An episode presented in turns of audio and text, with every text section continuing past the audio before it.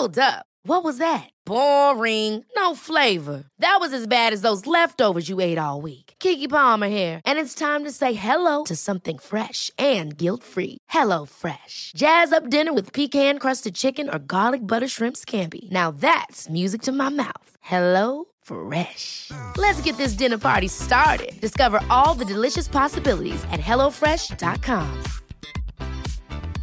You should celebrate yourself every day. But some days, you should celebrate with jewelry. Whether you want to commemorate an unforgettable moment or just bring some added sparkle to your collection, Blue Nile can offer you expert guidance and a wide assortment of jewelry of the highest quality at the best price. Go to BlueNile.com today and experience the ease and convenience of shopping Blue Nile, the original online jeweler since 1999. That's BlueNile.com. BlueNile.com.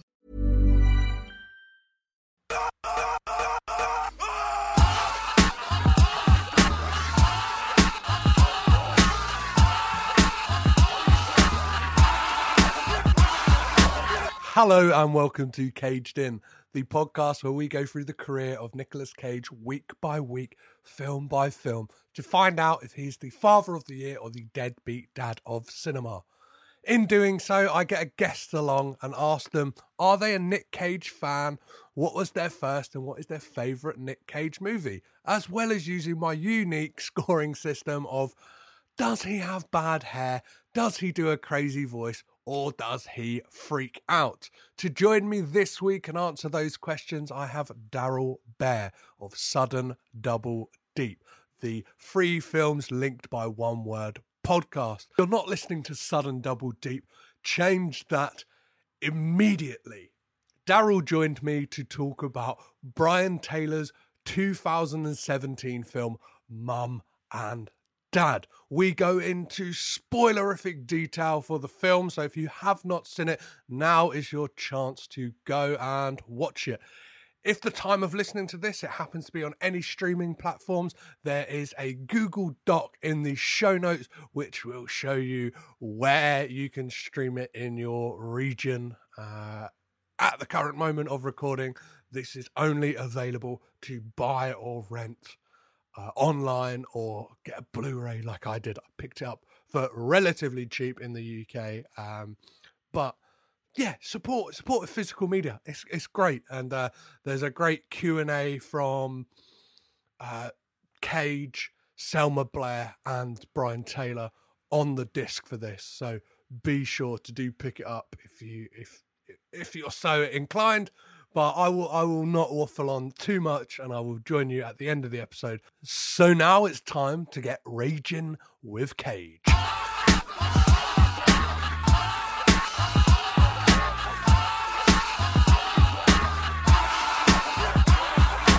This week, we're here to talk about a jet black horror comedy starring Nicolas Cage, Selma Blair, Anne Winter, Zachary Arthur, Lance Hendrickson, and directed by friend of the podcast and previous guest, Brian Taylor.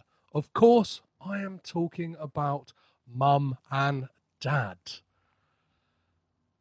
With me today, I have a man who is used to talking about three films linked by a word. I thought I'd cut in some slack and just give him one film to watch. Caged In with me today is Daryl Bear of Sudden Double Deep. How are you, Daryl? I'm wicked. Thank you. Thank you for having me. It's an absolute pleasure. Obviously, before we get talking about Mum and Dad, I always ask three questions up at the start, and the first one is always, are you a Nicolas Cage fan? Absolutely, like without a shadow of a doubt. You, yeah, like he's somebody who I think he gets. I think, you know, in the last 10 years especially, he's become very memeable online, and that's kind of people kind of chip away at him a bit. But I think that's total horseshit, to be honest. And he's more than a meme. Well, I get a lot of shit because obviously I go through these films. I'm kind of in this Cage pit, and just like the last couple of days, a mutual friend of ours, Liam Dempsey, has been giving me shit because I recommended him the film Stolen. But yes, you did. That's one of the films that came out in the last 10 years that for me, who's somebody who's watched all of them, it is a matter of it's not as bad as some of the the really bad Nicolas Cage. It's no Bangkok Dangerous. Exactly, for sure. Exactly. Yeah, but so that's like getting like a paper cut in between your fingers is better than getting, you know, your knob stomped on. Exactly. Well, I think it was the thing I just kind of swept away by Josh Lucas's performance in that film. Fair enough. Fair enough. I always look at it as kind of like, I don't know, mixture of like the third Gruber brother and Tom Noonan from Last Action Hero. Oh man. It's like, it's definitely one of his "Oh dear, I'm in trouble with the IRS" films, isn't it? Like, yes. It's of that. Yeah. Yeah. You can kind of tell these days he's really good at like, he picks some projects like the one we're about to talk about, which you can tell there wasn't really much money behind it. And then hearing your great interview you did with the director some months back, he pretty much said, you know, this is a modestly budgeted film. But then you know, you can tell he's kind of doing it for the love. He's not doing it to obviously pay his enormous tax bills. But even that, like, he's got like a massive like sense of humour about it, because there's a guest I had on this, Todd Farmer, who talked about when they were making Drive Angry, and there's a scene in that where Nick Cage is holding up like some money, and he said like, "I better keep an eye on that because it hasn't done me well up until this point." He's obviously like self-aware enough to know that like he did fuck up with that money buying castles and like haunted houses, dinosaur heads, and there's I like to make the link that he is an actor who likes to take risks, in that he bought that dinosaur skull and he outbid Leonardo DiCaprio, somebody who arguably can play it safe in the fact that like he will only do films now that like they're Oscar contenders or nothing. For sure. Do you know what I mean? Like, whereas Nick Cage will go, I'll roll the dice on a straight-to-DVD film that shot over a weekend. Interesting directors as well. He's not just going for the heavy hitters. He's going for people that, you know, have faith in him to do the right thing within the role, whether it's in stuff like Mandy or like he dialing it back 20 years to like Adaptation. You know, he's somebody that's always, and you know, like I think it's due to his ability to dial into any kind of performance. More so than it would be anything to do with, you know, the fact of his the legacy of his family and stuff.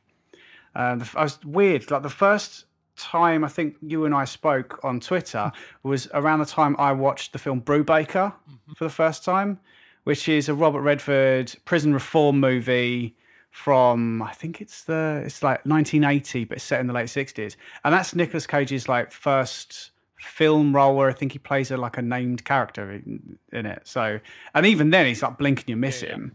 But like from something like that and working with Robert Redford way back in 1980 to then, you know, Fast Times at Ridgemont High and all of that, you know, Peggy Sue Got Married, which I think is really like, it's saccharine as all hell, but I love it because of it. It's unashamedly saccharine. He's worked with some greats and he's taken some risks, and they haven't always, you know, sometimes the house wins. Sometimes you end up with a direct-to-DVD cover and your gun fist is in your chest. Yeah. Perfect. So obviously it's good to know that you're a Nick Cage fan, because obviously this podcast would be over now if you weren't. But what was your introduction to Nick Cage? What was the first film you ever saw him in? Right. I think due to my age, I had to think about this. I think it was probably The Rock. And I'd have seen that, you know, whenever that was first on either on telly or available to rent on video after its release. And then in very quick succession, it would have been Con Air and Face Off, like the Holy Trinity, basically. And then I think, 2000, I had a pirate VHS copy of Gone in 60 Seconds. Perfect. Yeah, that's the first one. And then the first film of his I owned on DVD was 8mm. That's a cheerful film for you. Well, and it's really interesting, that film, because apparently it was supposed to be even darker than it was. Oof. Like Joel Schumacher had enlisted a load of actual like LA BDSM like fetish scene like regulars, and filmed all these scenes, and like the studio went, the subject matter's already a bit too up there. Like we need to cut out all this real. It's like the William Friedkin stuff for Cruising as well. He filmed all the stuff in the leather bars, and then the studio was like, no, none of this. This is porn. This is gay porn. Well, let's hope we don't get a James Franco film version of the missing footage of 8mm, because that would be... fingers crossed. I'll say the most recent Cage film that I saw in the cinema was a press screening of Left Behind. Wow. Yeah, that was like weirdly comedic. Like, people were just sitting in there and we were just laughing throughout. Thankfully, it wasn't one of those screenings where you've got either any members, filmmakers there, or I don't think any of the publicity people just outside handing out bottles of water, but we were just in there just like laughing our way through how terrible that film is. Yeah. Did you get like a goodie bag with like a copy of like the New Gideon Bible and like some rosary beads? Because they didn't even bother giving me the, you didn't even get like a goodie bag with the DVD of the original version or anything on it. Like, I think they made a couple of those back in the 90s. And it's just, that's a weird ass film, man. Like, good grief, that's a payday and a half, though. Yeah, it's a very odd one, and it feels like I always think like Nick Cage almost seems scared of the like religious aspect of it, because his performance in it is so like wooden. He like gives nothing. It's like he's almost like not there. He is the Holy Ghost almost, because like it's just a shell of his former self. So The Rock is a solid first film, and obviously going straight into like the testosterone trilogy as well. That's it. What is your favourite of those three films? This is obviously like a big point, and it's kind of recently on Twitter I've seen it keeps being brought up by a lot of people. It's one of those perennial Twitter voting things, in the same way that Terminator 1 or Terminator 2. Like, you're constantly seeing Alien or Aliens. Like, you're constantly seeing those cycle round, and it's just like, can we, for me, it's going to be Face Off. I really dig Con Air and The Rock, but for me, it's all about the John Woo. It's the culmination of the best parts of him taking his Hong Kong style and marrying it with a very American sensibility, and the fact that you've got like John Travolta in there, just they work really well harmoniously together in a film. And as I just listened back to your Snowden episode, and you guys were talking about how it's funny how they've not had a career where we've seen more films with them paired up, for sure. Well, there's great footage as well. I think you can find it easily online of like those guys like on set, and like Cage will be going at Travolta, and like obviously he's in this kind of what he calls his nouveau shamanic like mode, and he's really going at Travolta, and then like they obviously call cut, and then they're just like laughing and joking, and like Travolta can't contain himself, because he's like that's great, and it seems like the film that is fun, and that everybody who made it had fun. And I've spoken to Nick Cage's stand-in around the time, and he said like it was everybody on that was having so much fun, but it's not like self-indulgent, and like like a lot of it's like to rag on it, but Ghostbusters 2016 like sounds like everybody had so much fun on that set, and you can tell everybody had fun making it, but I think it kind of lost something in the way because of the lack of structure. Yep. Whereas, John Woo's, he's a bit nutty, doing things like having expert marksmen on sets of his earlier films to actually, fire into sets, because it was cheaper to do it that way. Then like obviously coming to America for Broken Arrow and basically being told like, no, you can't do that. That's not going to work here. And then, he then capped off his great, American films with I'd say the worst Mission Impossible, but still, it's still a solid film. Yeah. I dig it. Perfect. But yeah, like Nick Cage in I think that's his best performance out of the three personally as well. I think he's great in it. Perfect. Well, we've obviously talked about your favourite of the testosterone trilogy.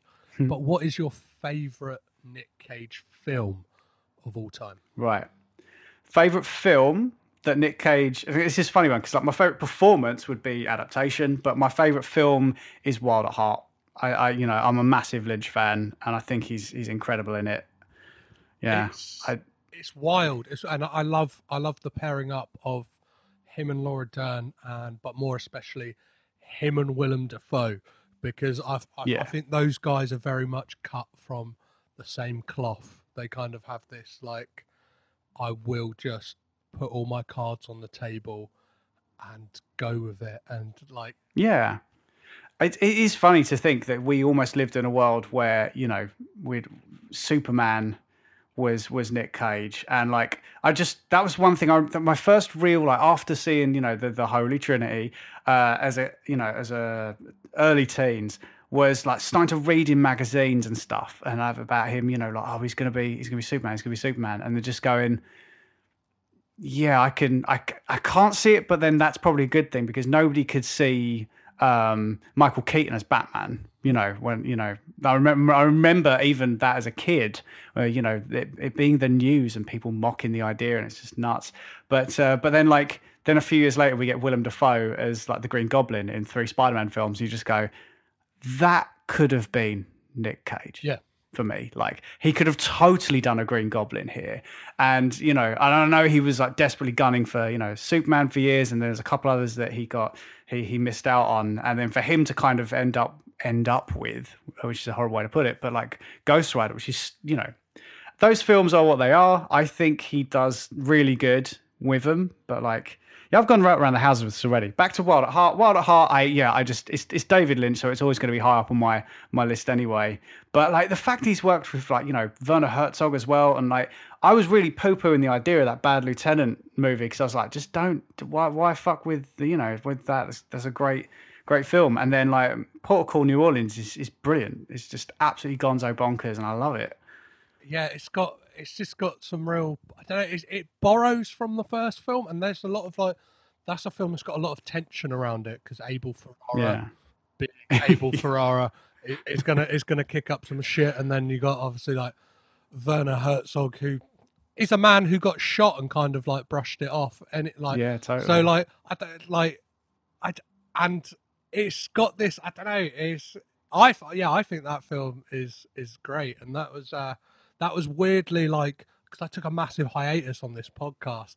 There was like, that was the final film before I took this hiatus, and nice. I was like, oh, that feels like a nice place to go out. But then, for sure, I got this yearning to come back to Cage 2 years later, and then it's like, here we are talking about yeah. And you mentioned Ghost Rider, which obviously. And Superman, and I feel it's really nice in Teen Titans Go to the Movie that they cast Nick Cage as the voice of Superman, because it's a real nice like wink to the fans who like people like you and me who would have known about that story of Superman Lives and like would have been like, ah, oh, what could have been? Yeah, we get to hear him at least, and. Yeah, I mean, I'm like, in my heart of hearts, like when they announced that Michael Keaton and Ben Affleck would be returning for Flash, well, basically the Flash movie. In my heart of hearts, I'm going, just if you could get like one scene with Nicolas Cage in the Superman gear, I'll be ecstatic. Perfect. And yeah, you mentioned Ghost Rider. Obviously, Ghost Rider: Spirit of Vengeance was directed by Neville Dean and Taylor, the directors of both the Crank films and Gamer. Mm-hmm. And obviously, once they split ways, Brian Taylor went on to direct Mum and Dad, which is obviously today's topic of discussion. Hey, can I go to a movie with Riley tonight? With Riley? Your grandparents are coming for dinner tonight, remember? Awesome. Grandpa telling his disgusting Vietnam stories. Take my advice, don't ever have kids. Everything just revolves around you, doesn't it? Yeah, whatever.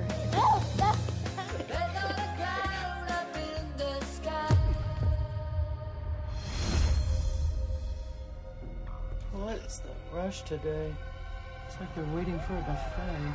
What's going on?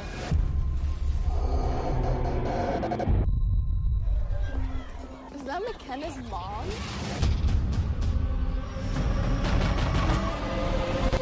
Multiple reports are now coming in of parents murdering their own children. Listen to me. We have to get out of the house before Mom and Dad come home. Dad?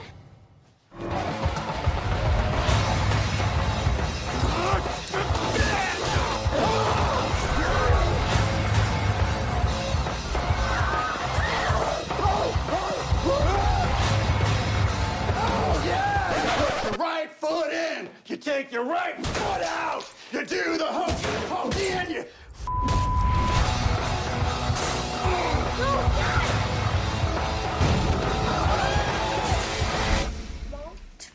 Yes, Mommy, Mommy's here. Are you two all right? We're not coming out, okay? You have to leave. You're going to hold on, let's go!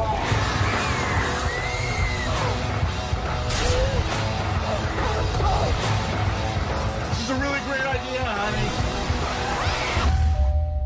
I forgot your parents. That was tonight.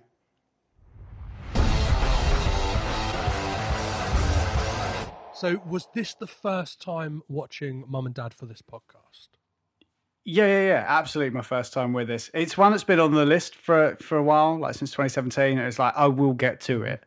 It's weirdly enough, and I said this to you the other day, actually, we've been over this podcast now. We're in our fifth year, and we've not covered a Nicolas Cage film in all that time. I don't know how it happened. We had this the other week with something as well, like with another massive actor. We just went, right, oh, we must have covered him, but nope, not done it. There's just so many weird little blind spots, even when you do something as scattergunned as what we do. And I can't fathom how we've actually managed to miss Nicolas Cage. I think it's just some of it is just literally the luck of the words that come out of the tin, because we pick by random. So yeah, bonkers. Yeah, this was my first time, and it's this lovely. It's like 84 minutes or something as well. It's a nice slice. I love that. It doesn't mess about with its runtime, and it's obviously a one idea film, and kind of just wrings everything out of that it can.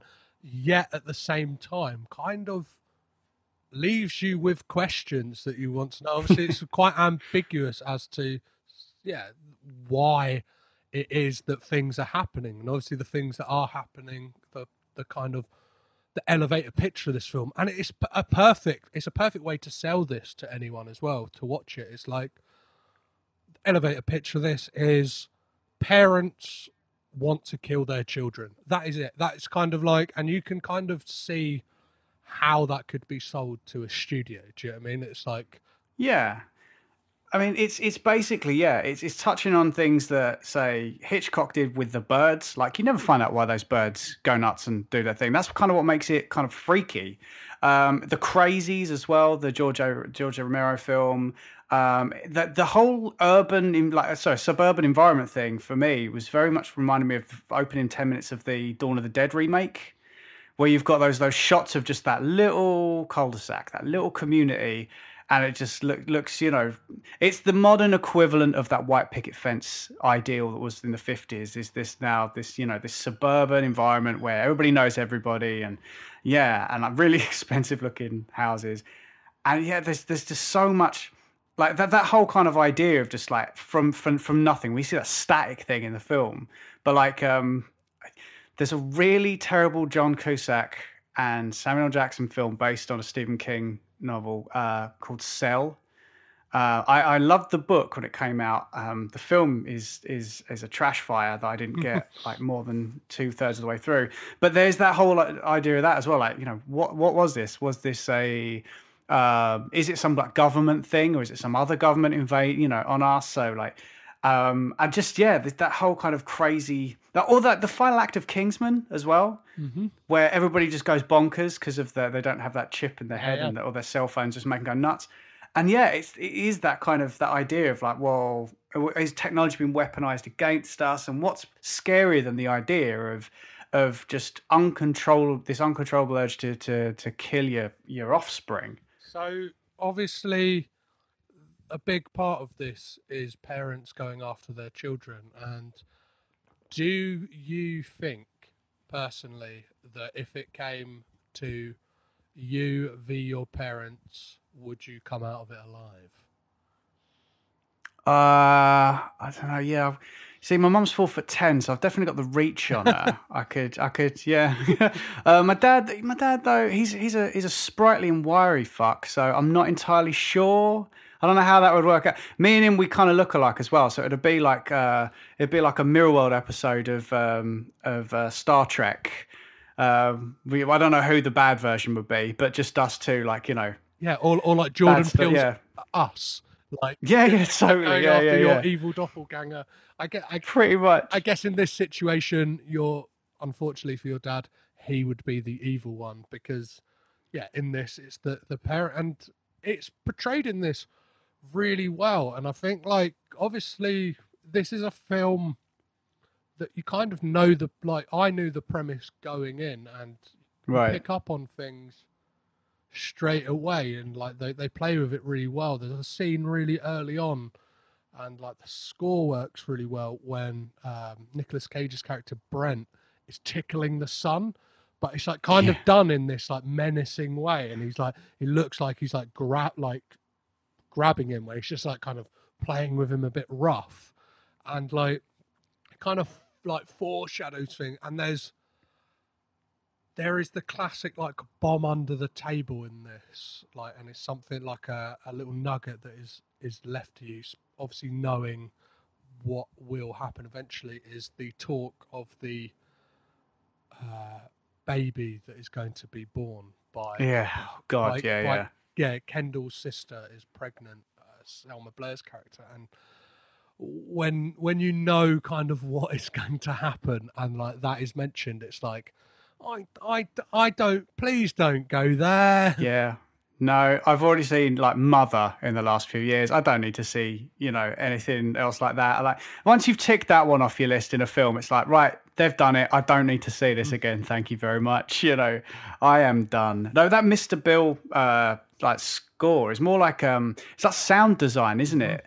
And it works like really well with like with the insane editing in this film as well. Like there's so much going on visually, and you know, obviously because like Brian Taylor is somebody, you know, he's a very visual director.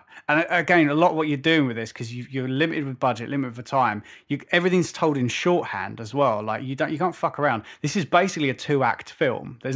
There is no third act to this, and that's kind of like it's this tantalizing thing as well, because you do get to that final couple minutes, and you're just like, and then you're just like, where's the rest of my fucking movie?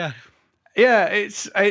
I like it because it's kind of, it plays into that kind of dark humor of the whole thing as well. It's like it ends with like a wry smile almost, like it's really knowing, which I think is why it works. Well, to the point of the score, one of the things I really like about this is the use of like either like needle drops in certain points. So there's Roxette's Must Have Been Love in like a moment.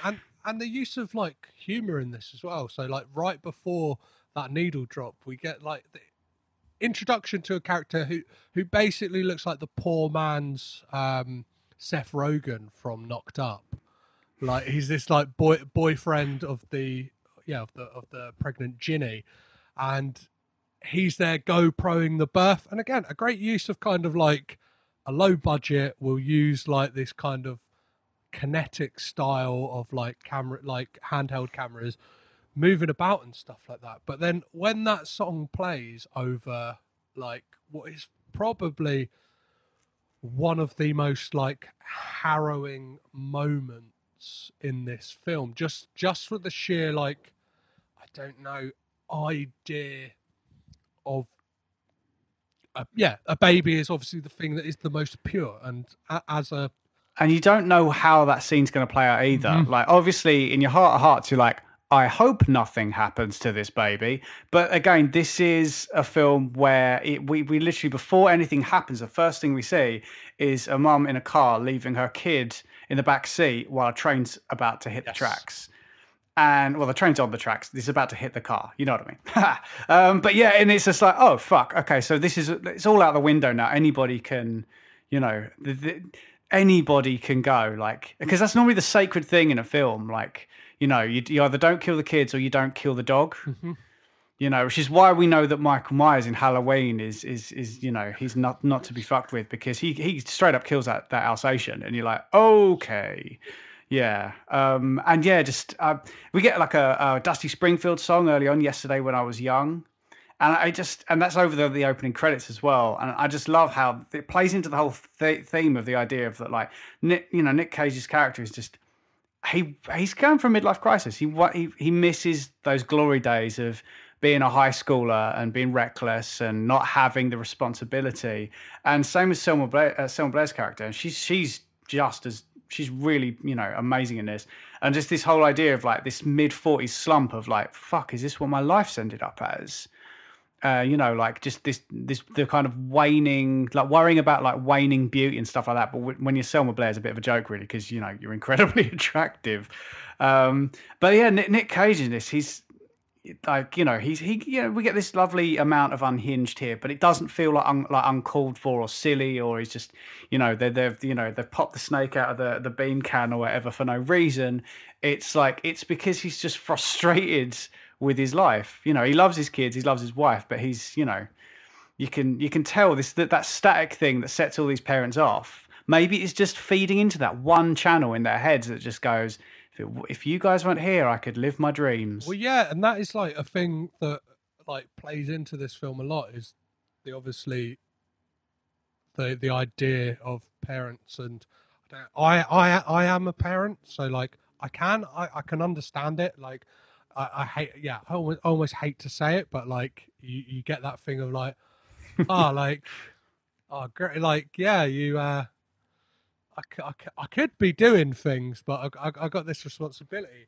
But there is also like this overwhelming sense of like, I've got this purpose and somebody I love, and like what this film, like, I think plays with really well, and I think it's like really poignant to now as well, is there very much is this kind of generational divide in like, especially like when it comes to like voting and stuff like that, and at the moment as well, it is this kind of, you have two camps of like, well, fuck the old, and like, do you know what I mean, like this generational thing of like, It's the old, the parents like are out to get us. And well, this film does that really well, in the fact that like, when I was first thinking about this, I was like, well, it's not really focusing explicitly on, say, on the children in this. And one's a teenager, one's a little boy,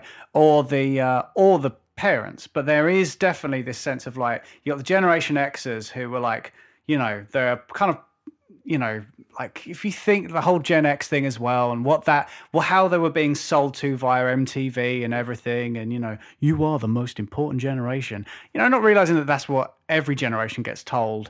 And, you know, they had grunge, they had, you know, everything they had in the 90s, they had the flannel shirts, you know, they had Keanu Reeves and Winona Ryder as their you know, patron saints. And Ethan Hawke and Julie Delpy and things like that. And that's great. That's amazing. But then, like, looking at the girl, especially the teenager in this, well, the teenage character, I teach at college and at uni. So, like, I have to interact with, you know, Generation Ys every day. And yeah, or Generation Z, whichever it is. Anyway, they're like, I see that side of things as well, and sitting slap bang in the middle as a millennial, you know, born in 1983, you kind of seeing both sides of this and just going, right, well, like the young people's perspective is like, this could have just been oh my God, the plucky young kids have to thwart the older, you know, but they don't play it like that. They don't really throw in any they don't throw any like kind of teen dramery elements, which another filmmaker or writer would have thrown in. There's no like crazy references to like social media really or anything like that. You know, it's not all that, you know, kids be on Facebook or anything, you know, kids be TikToking. There's none of that in here. But then by that same token, like, you know, we do see the Gen Xers in this. We've got, you know, again, Selma Blair, she's you know, a nice slice and an incredible actress. And then you got Nicolas Cage, who's somebody who's got this, I mean, he's had this amazing career and like life, but we've seen him in various modes of insanity and that throughout the years. But like to play somebody who is like just not regretting, but like kind of got this bittersweet memory of what it was like to be young again. And like £10 to a penny, you stick that guy back, you know, if you Freaky Friday this shit and you turn him into a teenager again, he'd fucking hate it. Mm-hmm. It's just in his head. It's his rose-tinted ideal of like, this was great. You know, I was doing donuts in my dad's car on the with this girl's, you know, tits in my face, and it was the most amazing experience. It's just like, yeah, dude, but like, go back to it. Was it really all that good? You know. Well, there's the whole idea in this as well that, to the point of like what could have been and like where his life was, and yeah. That they're like supposed to be punk rockers, like, and you kind of get that from like, yeah, like Nick Cage listening to like punk in the basement whilst, well, like, yeah, it scores it, but you'd assume he was like, that's what he'd be listening to whilst he's building the pool table. In that flashback, he's kind of got like the baseball tee, and like you see him as a young guy, mustache, which, yeah, there's a great story that Brian Taylor told me about like the guy they got to play young Cage as well. He was just a guy kind of knocking about when they were doing pre-production. He went, I did like, I saw that like the kind of the film circus had rolled into town. Do you want me to do anything? And I'll like be a runner, I'll be a PA for someone, I'll do something. And he went, has anyone ever told you really look like young Nick Cage? And he's like, yeah, I've heard that. And he's like, well, I got the perfect job for you. And it's like, imagine going like, I will be a runner to, right, get in this sports car, we're going to like rig it up or whatever, or like, and then have this woman straddle you with her tits in your face. It's like, what a dream come true. Do you know what I mean? Yeah.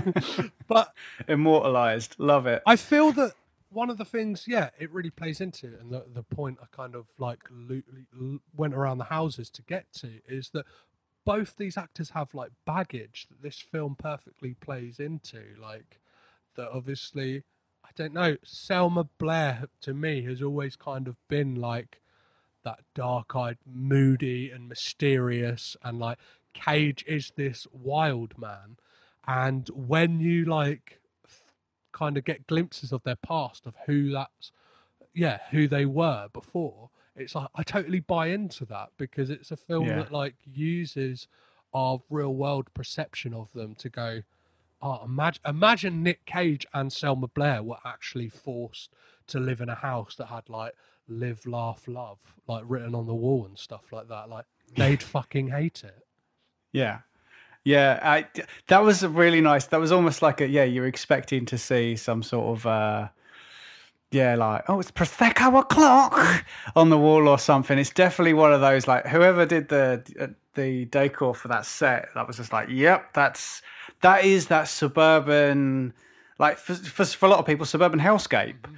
But it's a very, you know, safe kind of environment that you wouldn't expect shit to go awry like this. I will say, like, watching this, I think the young guy in this, Robert T. Cunningham, I think he's really good as Damon, but a couple things that really kind of stuck out for me is the fact that he's pretty much the only black guy we see in this, and he goes back to his dad, and his dad is unemployed alcoholic at home, and you're just like, okay.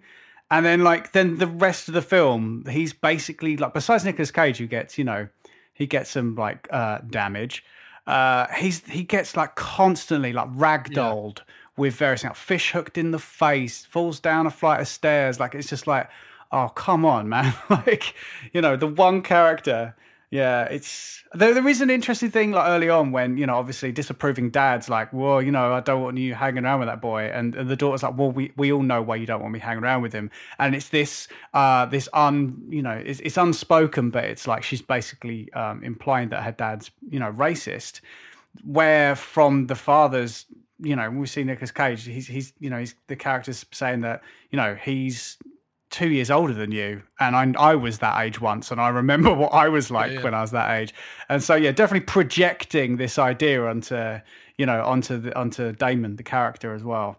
Well, the meeting of Damon and Brent is like is one of the most like the first glimpses of real like raging Cage in this, when we get that like beautifully delivered. And that is one of the things that like I commend Nicolas Cage for in this film, is like the way he delivers some of these batshit lines. And at this point he says, "Now the world you kids are living in, things you've seen on the internet, mouth to dildo, dildo to arse, arse to arse, hi Brent, anal beads." And it's like there is only one mouth that a line like that could come out of, and that is Nicolas Cage. And like his delivery throughout this, like when they're trying to hack through the door, and they're trying to get into the basement once the kids finally lock themselves in, and motherfuckers, you're gonna open this motherfucking door. Yeah. And it's just like that, like it's all, and the whole like it's a sawzall. It means it saws all. That I love that callback, because you get Selma Blair say it when obviously she's trying to get through the door, but then in like the kind of finale of this film, Cage picks it up as they kind of Selma Blair's got a meat tenderizer in hand, and he's got the sawzall in his hand, and he kind of saws all. Yeah, and it's this deranged like. I don't really on point Nick Cage performance. And Brian Taylor like perfectly said in an interview I watched today that directing Nick Cage is like trying to direct the weather, in that you don't know what you're going to get. You just kind of have to try and dress appropriately for it. Yeah, and you'll get something. And like he said with both of them, I just let them do their thing and capture what is going on. Well, it's like seeing the projects that he's definitely invested in, like personally, like, your Drive Angries and your Bangkok Dangerouses and stuff like that. You can tell it's a paycheck for him, and he's not really all that bothered. But for something like this, or say Mandy, where it's a case of like, the underpants scene in Mandy, where you just basically got a static camera on him, and he's just going all out. And you go, for me, that is the most interesting part of that film. And it isn't the any of the amazing cinematography or sound design or anything like that, or the kind of dreamlike aesthetic. It's that moment in the film where it's like, okay, this is somebody suffering a loss here, and he's channeling that, and that is raw wound and just personified, and he's excellent in it. And we get here this kind of rage that kind of like when he's having that. It's not even a row with Selma Blair's character after he, smashes up. Well, is about to smash up his new pool table. Like he says, maybe there should be a fucking grown-ups zone and a fucking kid zone. Like he's like, maybe we should be distancing ourselves from our kids, and we should have that time for ourselves. It's just like parental frustrations that just again suddenly that thing snaps, and it's just like, okay, we're killing our kids now. Well, like one of the themes of this film as well is, and like what is kind of bittersweet and beautiful about it, is it takes this horrible situation, because at the beginning we kind of see like through the flirtation with Selma Blair's character and her like old boss, who can only kind of imagine is like by their conversation that was potentially like an old flame from pre-marriage. And like Nick Cage's performance when like he says, like, his secretary says, your wife's on the phone. He's like, I told you not to bother me, especially not with my wife. Like, their marriage is kind of got to that stagnant stage where they're kind of just going through the motions. They've got what is the ideal of a family. They've got the nuclear family. Do you know what I mean?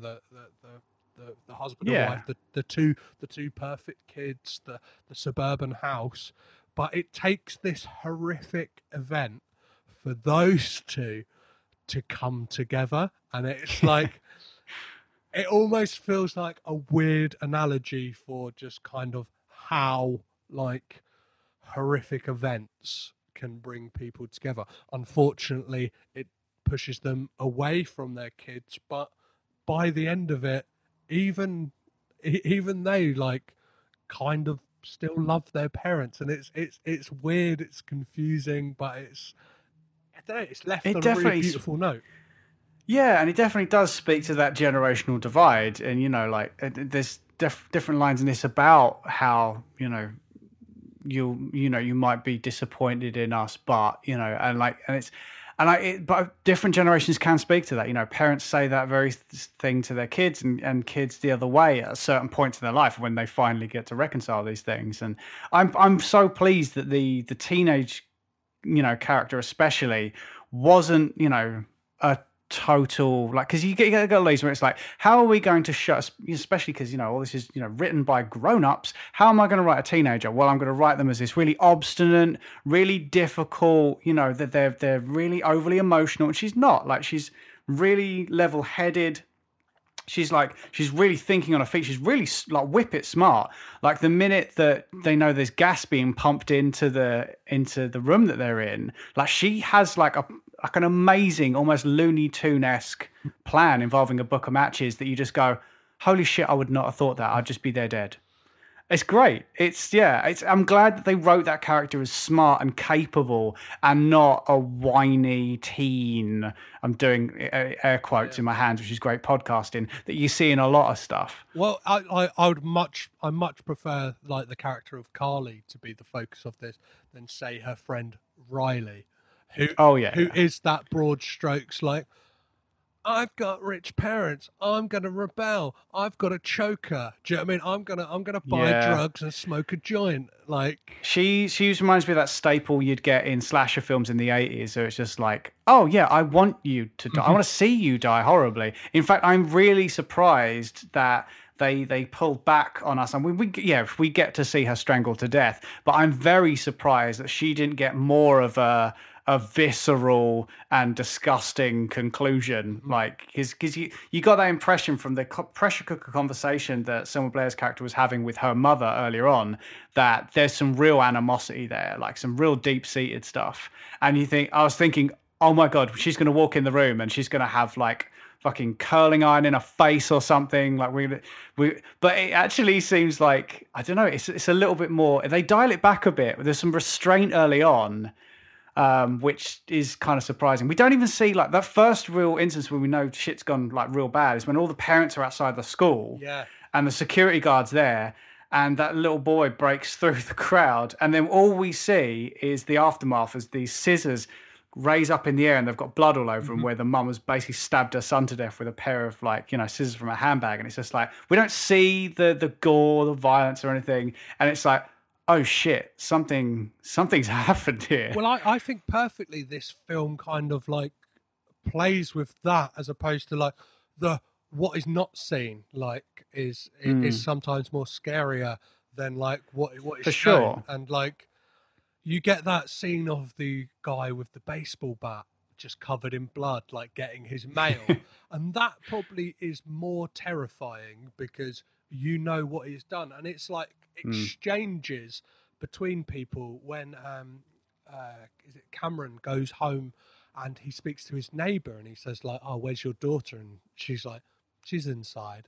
And it's like, she's dead. And like with the housekeeper, and she's kind of having that conversation, then we kind of get the reveal of the mop like covered in blood. It's like fucking hell. And a moment that really, really like, I don't know, like seared into my like retinas when I saw it was all of the like new dads staring through glass. That's horrible. Yeah, that truck shot. Yeah, at their baby. But I was saying this because I was watching this with Jeanette, wife and co-host of my podcast. Like the whole thing, like the reason they're not attacking is because they don't know which is theirs. I think that's the. Mm-hmm. So they're all there. They know that one of them is theirs, but none of them are making a move because they don't know which one, and that is just as scary because they're just poised, ready to just rip their own children to shreds, which is a horrible thing to say. One of the things I really wanted to talk about this film was the use of like cameos. I'm not sure if you like spotted a couple of those. So one of them being the I think more famous in the US than the UK. But Dr. Oz, like having discussing on the news about how in pigs that they sometimes like turn on their young and kill them. And then a fantastic one from the writer Grant Morris as well, as a sweaty like expert. Yeah, he's a expert. Yeah, absolutely. And we've got Bokeem Woodbine in this as a parent a little later on. So that was really kind of cool. I loved seeing that guy in everything. I love that he's in like Spider-Man: Homecoming. He's great actor. And yeah, just like to see those little cameras, it really reminded me of. Again, it's funny. It's like something like the Dawn of the Dead remake, which lots of cameos from people in the original Dawn of the Dead throughout that, like Ken Foree's in it and that. And it's just having these people that you go, oh, it's that person, and it helps to kind of anchor different points of the film, because this is like, for something that's only 80 odd minutes long, it's like, again, it's so. Mental. It's just fucking mental. But in the fact that you've got like. You'll have this mad scene of like mad violence, which is just about to kick off, and then just as it's on the precipice, we have a flashback to give you context of the relationship between those two characters. It's a very strange choice, and it's one that I'm sure a lot of people like you either invested in it or you go, no, I can't, I ain't for this, and I totally understand that. But for me, I really dug it because. It was just that extra context. I mean, a lot of filmmakers would like build that into the before. Maybe the thing of this is it is only two acts, but it doesn't have an opening act, or it doesn't have a middle act. Even we literally go from the establishing stuff to the madcap nonsense that you'd normally have in the final third of a film. But what a final third, though, right? Well, I always think that like this is the kind of idea that would have been used maybe in like. Of late, especially the last like 5 years or so, like anthology TV series have kind of become like a big thing. So like this could work as like a Black Mirror episode. It almost like feels like that kind of that premise that Charlie Brooker would come up with. But like I'm so glad it kind of got that like feature length treatment to it. And those cutaways to the past are great. And I love the edit points on them as well. Like when Selma Blair's talking to the young Carly, and it's it kind of goes from her being like, "Oh, you should never be scared of," and then like kind of I think like cuts right back to like her trying to break out of this door, and then eventually putting a coat hanger through Cameron's face, and it's like, "Fuck!" Like that's literally fish hooking that guy. It was just that's it's funny. It's like I can watch all the gory shit you like, but if it's something that's like. Again, something like that, or like, did you ever watch this terrible film? But the is it a Wax Museum? With Paris Hilton's in it. House of Wax. Yeah, House of Wax. That's the one. It's not that good, but there is one moment in it where somebody gets their Achilles tendon cut off, and I was just like, ugh! It really has. An effect with me, and then something like this, seeing that poor guy get a wire coat hanger through, because it's a relatable thing that could actually happen to you. It's like when I see somebody get shot in a film, I'm like, no idea, no frame of reference for this. I think one of the things that's really fun about this film is it makes you think of that thing. I used to do it weirdly when I was a kid, of like, what would I do if somebody broke in to the house right now? Like, what could I use like in any room, like to kind of like. Fend for myself, and like I think this film can like bring up that conversation in you and bring up those thoughts of like I don't know, like when I was a kid I was like, right, so I'm in the toilet, I could use the air freshener to like spray them in the eyes, and then like I could use the towel to like choke them out or something like that. And I think like the interesting uses of kind of household implements to it's like you're it's a bit of, I don't know if it's a tired thing now, I don't know if people still do it, but in my days of my first proper job when I was 17, I was a projectionist at a cinema, and like I'd spend hours in that giant projection booth with all of the projectors in there, just thinking like what would my plan be in a zombie invasion, like what would I do if I was at work, if I was here right now and I'm 6 miles from home, do I stay here, how would I get back, where's safe, like even like in the flat I'm in now, Like, I know because I'm on the first floor, it means that I'm safer than if I was on the ground floor if there was a zombie attack. It's ridiculous, but you think about these things. It's just like, and I they name check World War Z in this as well, and obviously they mean the film from, was it 2010, 2012 or something? Mm-hmm. Yeah. The book's so much better, but like they literally talking about that idea of these, like, and it's fast zombies, right? It's the, you know, the ones that run, and that's basically what the parents become in this. The scariest thing, I think, is the fact that they are only attacking their own offspring. Like they're not attacking other people's kids, only their own, and which is why we get that fake out when Damon first meets Nicolas Cage's character, where you go, oh, well, he's not going to hurt him because it's not his child. And it's like, yeah, but he's fucking his daughter. Okay, right. And then it's just like, oh, okay, that makes some sense. I get that now. Well, one of the things this film does well, and to the point of like household influence, is when like you kind of like, when you know, if you kind of look at the cast list, you're like, oh, Lance Hendrickson's in this. And like, if you're kind of clock watching, you're like, well, he hasn't turned up. And it's it's this great kind of like, what would be like the kind of third act of this, in this like moment where the parents are kind of like poised and ready to kill their kids. We just get this like moment of perfect levity at that moment where the doorbell goes, and it's like, they're almost brought back down to being kids themselves, because it's like, oh shit, yeah, your parents are coming round tonight, and it's like Cage looks dishevelled, he's got like Fruit Loops all stuck to his face, and Lance Hendrickson's turned up to the party prepared because he's got this kind of like fucking like little stabby knife with him, and he's like, ain't fucking about. I knew he was in the film. I had no idea in what context, but then like that line of just like, oh, you know, I forgot, honey, your parents have come over, and it's just like, oh god. And like Jeanette sat next to me, and she just looked at me, she's like, yes. And then that was it. You know, it's on like Donkey Kong. That last 15 minutes where you've got like Nicolas Cage running around chasing his son while Lance Henriksen's stabbing him in the upper thigh. Like, that looks painful, man. Like, what are you doing? But then like everything involving the that car as well, that Pontiac Firebird Trans Am. Oh my god. Like, I'm not a car guy, but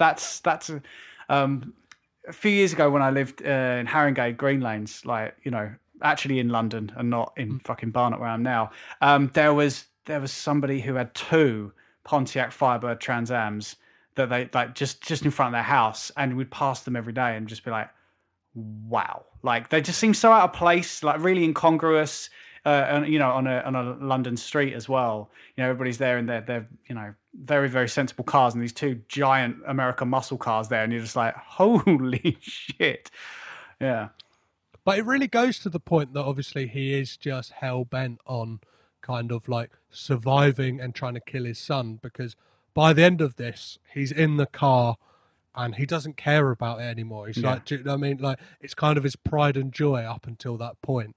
And like, yeah, when he uses a sledgehammer or something on the roof as well, but smashes the glass roof, and then just him going like coming through it, and then that's, I think it was around then that we get the flashback to, because some of these flashbacks are connected. We see, you know, the conversation that Cage has with his son about, because his son puts a dead bird in the, well, it's half dead in the car for safety, and the car, it's obviously flapped around, shat everywhere and died, and so obviously it stunk up the car, there's flies everywhere, so his dad goes apeshit. But also he's like, well, like father, like son, because when I was a bit older than you, I stole my dad's Trans Am, which is the car we see at the beginning, and I took a girl out in it, and I was, you know, it's just, and you go, oh, okay, I get it now. And, you know, it adds to those generational layers of fuckery. To find out that it was his dad's as well shows that his dad, you know, clearly went through a midlife crisis and went, I'm going to get myself a muscle car. Yeah, well, there's that thing as well that, like, Cage's performance in that flashback, like, looks like it's sponsored by cocaine. Yeah. Like, he's kind of like, for a dad, like, he's not mincing his words at all. Like, he's just kind of there like, I was the fucking man back in the day. Like, he's just effing and jeffing left, right, and centre. And like, even the kid, like, is a bit like, whoa, Dad. Like, he's like the girls I used to get like back in the day. And he's kind of like bragging to his son. And that scene has one of like my only gripe, like one of my biggest gripes with this film, is that like there's just like it's the thing with like cigarettes and lollipop, like ice lollies in films, is the ice lolly just keeps changing like length. Right. And I think that might be because I've watched it twice, but like it's that thing. I remember like is that, and it's like the pilot to the OC. I think like the character, like the lead character Ryan, has a cigarette that just like keeps going, like changing back and legs. And forth. And but yeah, like I had to get that out of my brain because otherwise I'd go mental. I've got to say I didn't notice it this time around, but I will look out for it. It's all good. The thing you see on the cigarette thing, it's so funny because like in films and television, if a non-smoker is smoking in a scene, and because I smoked for fucking 15 years, nearly 20 years. Christ, yeah. Jesus, I'm terrible. I'm old. Yeah, that's how that works. Like, because I smoked for as long as I did, like, seeing people, like, take horrendous puffs of a cigarette in a film, and you're just like, no, you're not, that's not a real thing. Please stop. I just don't get it. It's like, why would you have that person smoking if they've never smoked before? Or you'd give them a week with, like, pretend, you know, like the fake, like the Morleys in X-Files, because cigarette smoking man, the guy who played him was an ex-smoker, and they had to make some basically like herbal pretend cigarettes for him, so he didn't, you know, start jonesing for more cigarettes. Like, you give him 2 weeks, a crash course on cigarette smoking, like sort it out. Well, yeah, there's a perfect story Mark Maron tells about like him having to do cocaine, like fake cocaine on the set of Glow, and he's like, it's weird. Like, that was a big part of my life for a long time of my life, and it's like it kind of felt weird going back to it, even just acting. Like, but yeah, as we kind of like draw things to a close, is there like any other moments in this film that really stood out to you that you feel like we've missed? Well, no, because again, the beauty of this thing is it's less than 85 minutes long. You know, we've covered the majority of it. There's a point where he barks like a dog, like Nicolas Cage barks like a dog. There's a point where he's shouting the hokey pokey, because of course in America it's the hokey pokey, not the hokey cokey, whilst sledgehammering the pool table that he spent so long working on. And he the freakouts are amazing. We've not brought up like the cinematographer for this is a guy called Daniel Pearl. He was the cinematographer on the original Texas Chainsaw Massacre. He's also the reasons why Alien vs Predator Requiem is like you can barely see anything in that film, because way back Ridley Scott said he wanted Alien to look like Texas Chainsaw Massacre in space. And so the brothers Strauss, who directed that film, went, oh, Texas Chainsaw, well, we'll just hire the DOP that did Texas Chainsaw Massacre then. And yeah, that's reason why it's so damn dark. But it helped get him the job on the Marcus Nispel Friday the 13th film. Then he did The Boy and a couple more Machine Mum and Dad. But he's like, you know, he's worked cinematography for things like Every Breath You Take. I would do anything for love, but I won't do that. You know, he's had his fair share of like massive, you know, multi-million-dollar music videos. Probably some of those music videos that he was cinematographer on probably had a bigger budget than this film. Yeah, so which is bonkers. So the budget for this is like really modest. It is like 7 million, I want to say. Holy shit, that's like Blumhouse numbers. Yeah, yeah. Like off the top of what, like from reading it earlier, for always the way I've got too many tabs open and now I can't find it. That sounds about right. That does, but for a film of this, you know, for it to look the way it does as well. And that's not to say it doesn't look bad. I mean, you know, Daniel Pearl does an amazing job with you know what he has here. But you know, this is the age of, you know, things are shot digitally and they're shot to look a very specific way. And I think it definitely suits the director's own visual kind of bent that this is. You know, this really frenetically paced, you know, film, but without losing anything. I think because you've got such a simple premise that you don't lose. This isn't, you know, I've been bringing this up a lot lately, and it's not, I'm no hate on Scorsese, but we covered New York, New York for the podcast, and that is 2 hours and 40 minutes of get to the fucking point, whereas this is like 84 minutes of, okay, within the first 10 minutes, you know what's up. Mm-hmm.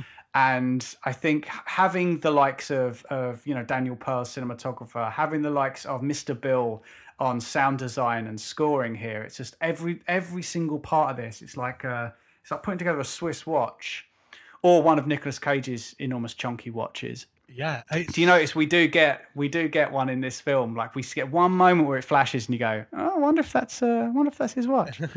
Well, he's got like when he was doing press for this as well, like Nick Cage has a fantastic collection of rings and stuff like that. Oh, man. One of the things that like he equated to his relationship with Brian Taylor was he said that Brian Taylor was like Kurosawa, and he was like Kurosawa. I can't remember the name off the top of my head, but like his kind of like go-to guy that he used to work with. Yeah. And he's like, that's how he sees their relationship. That like there's this level of simpatico. That's like, fantastic. If Brian's on the phone, like I'm gonna be like making a film with him. And yeah, to your point of Daniel Pearl as well, like.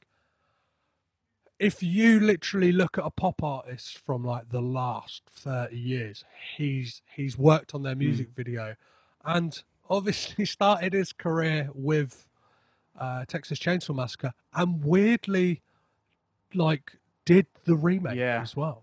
Yeah, which is like it's an interesting one. I of those, like, because that was a real again. It's the Michael Bay thing as well, because he worked with Michael Bay, and Michael Bay directed that I Would Do Anything for Love video for Meatloaf, but like he's Michael Bay produced all of those big remakes of the Friday the 13th, Texas Chainsaw Massacre from around that era. I think maybe the Nightmare on Elm Street one. I'm not sure, but like this whole idea of just resurrecting these like classic horror villains, almost as classic as like the Universal monsters of like Frankenstein's monster and Dracula and stuff. They in the 70s and 80s really kind of created this new generation of them. And yeah, that's probably where the relationship with Marcus Nispel came from. And yeah, he's got an interesting and varied career, like 250 commercials under him as well, 400 music videos. That's insane. Yeah, it's insane. Yeah. Well, perfect. So would you recommend people watch? Absolutely, without a shadow of a doubt. It's this is great. And again, it's sub 90 minutes, so it's just that it's a nice slice, it's a good kind of time frame.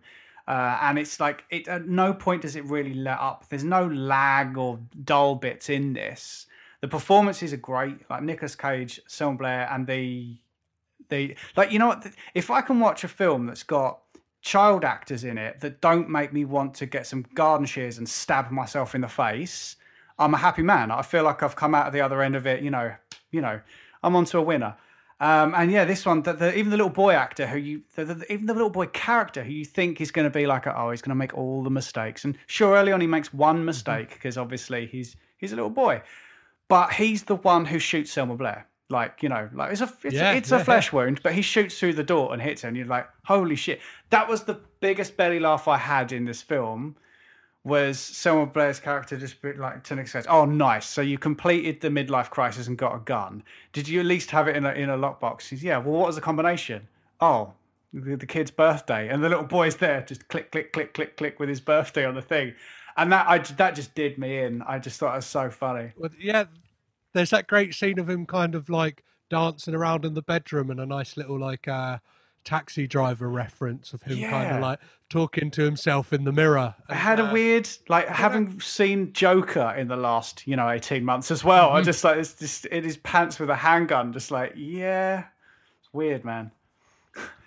Yeah. And I think this film, like, I would massively recommend this. I think it's got, and you can see the sensibilities of a music video cinematographer in this. It plays out like that. It uses the kind of medium of like digital film, and it looks you can kind of see it was filmed like on digital, even though there's like a couple of moments at the beginning, they put like kind of like After Effect grain on there to kind of like you said right at the beginning of this conversation, that it kind of like messes about with that 50s, 60s idea of like the white picket fence and stuff like that, which it does through the title sequence and stuff like that. It's funny because even if this had been made, I'll say this has been made this year, but like if this had been made in 2019, even just a couple of years later, we'd have had a shit ton more drone shots than we see in this film. That's for sure.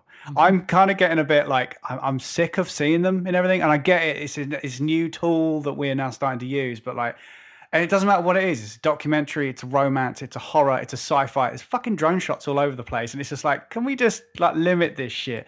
And we get like a couple in this to show the suburban landscape.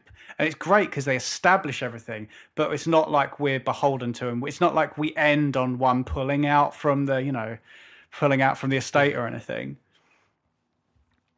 Well, perfect. So to wrap things up, I always like to ask three questions, which are, does Nick Cage have bad hair in this film? I wouldn't say it's bad hair. It's definitely Hairplug City by the looks of things. But, I mean, I'm not going to judge. It suits him for the role. As an actor who likes to go to crazy places with his voice, obviously, you mentioned earlier Peggy Sue Got Married, a film that Kathleen Turner wanted Nicolas Cage sacked from. She begged Ford Coppola to get rid of him because of the voice he did. But in this, does he do anything crazy with his voice? I mean, yeah, he does. He barks like a dog at one point. The inflections he puts on certain words are pretty, it's pretty intense. You can tell when he starts to kind of take the lid off and let the steam escape, and he kind of starts to cage out. We do get a little bit of that in here. And then by that final act, we get some full-on Cage rage, which is great. Well, yeah, it feels like a kind of a fool's errand to ask the final question, because this film is very much built upon the idea of Nicolas Cage freaking out. So If the listeners haven't understood by now, I'll ask you and you can clarify for them. But if they haven't got it by now, they're fucking idiots. Please subscribe and never darken my doorstep again. But does Nicolas Cage freak out in Mum and Dad? The one word I put under this was throughout. Yeah, just like this is, I'd say of the 83 minutes, and he's on screen for probably about 50 of those, I would say 43 minutes of this is him freaking the fuck out, and it's really splendid. Perfect. That's sometimes all you can ask from Nicolas Cage, obviously. That's not all he can do, but it's fun when he goes there, and it's fun when it's deserved. That's the one, man. Yeah, like when it's a deserved thing, when it's not like when it's a freak out for a paycheck, we can all tell. It's probably something like akin to like, if your significant other was a porn star and you watch them and you're like, well, they're enjoying it, but it's not the same as when you're in love. And it's the same with Nicolas Cage in a film like this. You can tell that he loves the source material and he's having fun with it, and he's not Bangkok Dangerousing up all over himself. Oh, God. Let's hope he never Bangkok Dangerouses over anyone ever again, especially not Liam Dempsey. No. Because, but at the same time, the Pang brothers, if you are listening, if you do a Bangkok Dangerous 2, if you have a germ of an idea, please make it just so I can drag Liam Dempsey back on this podcast to talk about it and... I don't know. I think at that point he will probably never speak to me again. So perfect, Daryl. Where can people find you and Sudden Double Deep online? So anywhere where you get podcasts, we are Sudden Double Deep. We watch three films linked by a word in the title. Our first episode, the word was impact, so sudden impact, double impact, deep impact. You get the idea. You can find us on Twitter and Instagram at SDD Film Podcast.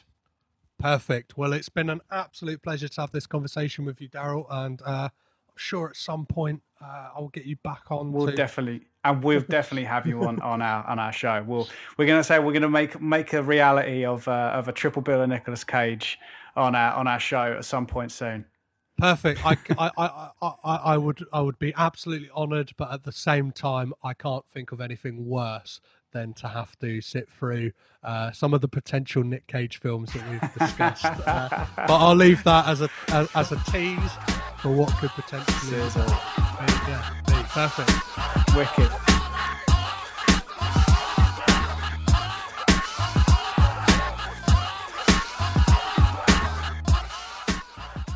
And there we go, guys. Both me and Daryl came out the other side with our lives intact. Neither of us were murdered by our parents, or neither of us were murdered by this film. As you heard, we both really enjoyed it.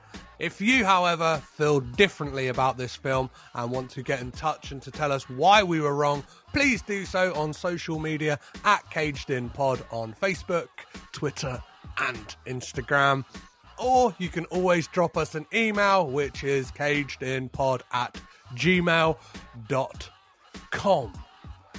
If you want to support this podcast in any way, you can always just share it, rate, review, subscribe on Apple Podcasts, or you can head on over to Patreon, which is patreon.com/cagedinpod, or you can always go over to cagedinpodcast.limitedrun.com to buy one of the fantastic Tim Hornsby designed Superman Caged In art prints. Each one is hand numbered and has a unique Nicolas Cage quote on the back, all done by me. Tim supplied the amazing artwork. I just then wrote on the back of them, which they're great though. Yeah, please do buy them. Patreon. Soon I will be launching a thing called Caged In Companions, which will be films that kind of mirror what's going on in the films that Nick Cage has been in. So it might be something like as simple as National Treasure, and it will be an Indiana Jones film. Something as simple as that, or Leaving Las Vegas will be Fear and Loathing in Las Vegas. You get the point.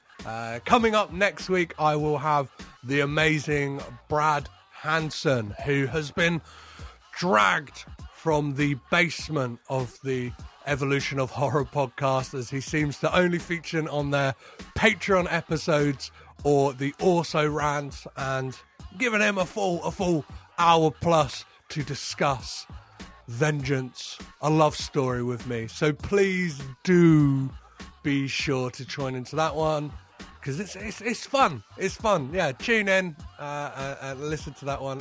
Brad was an amazing guest. And as always, I have been Petrus Patsilibus. I have been Caged In. You have been amazing. Thank you. Bye-bye.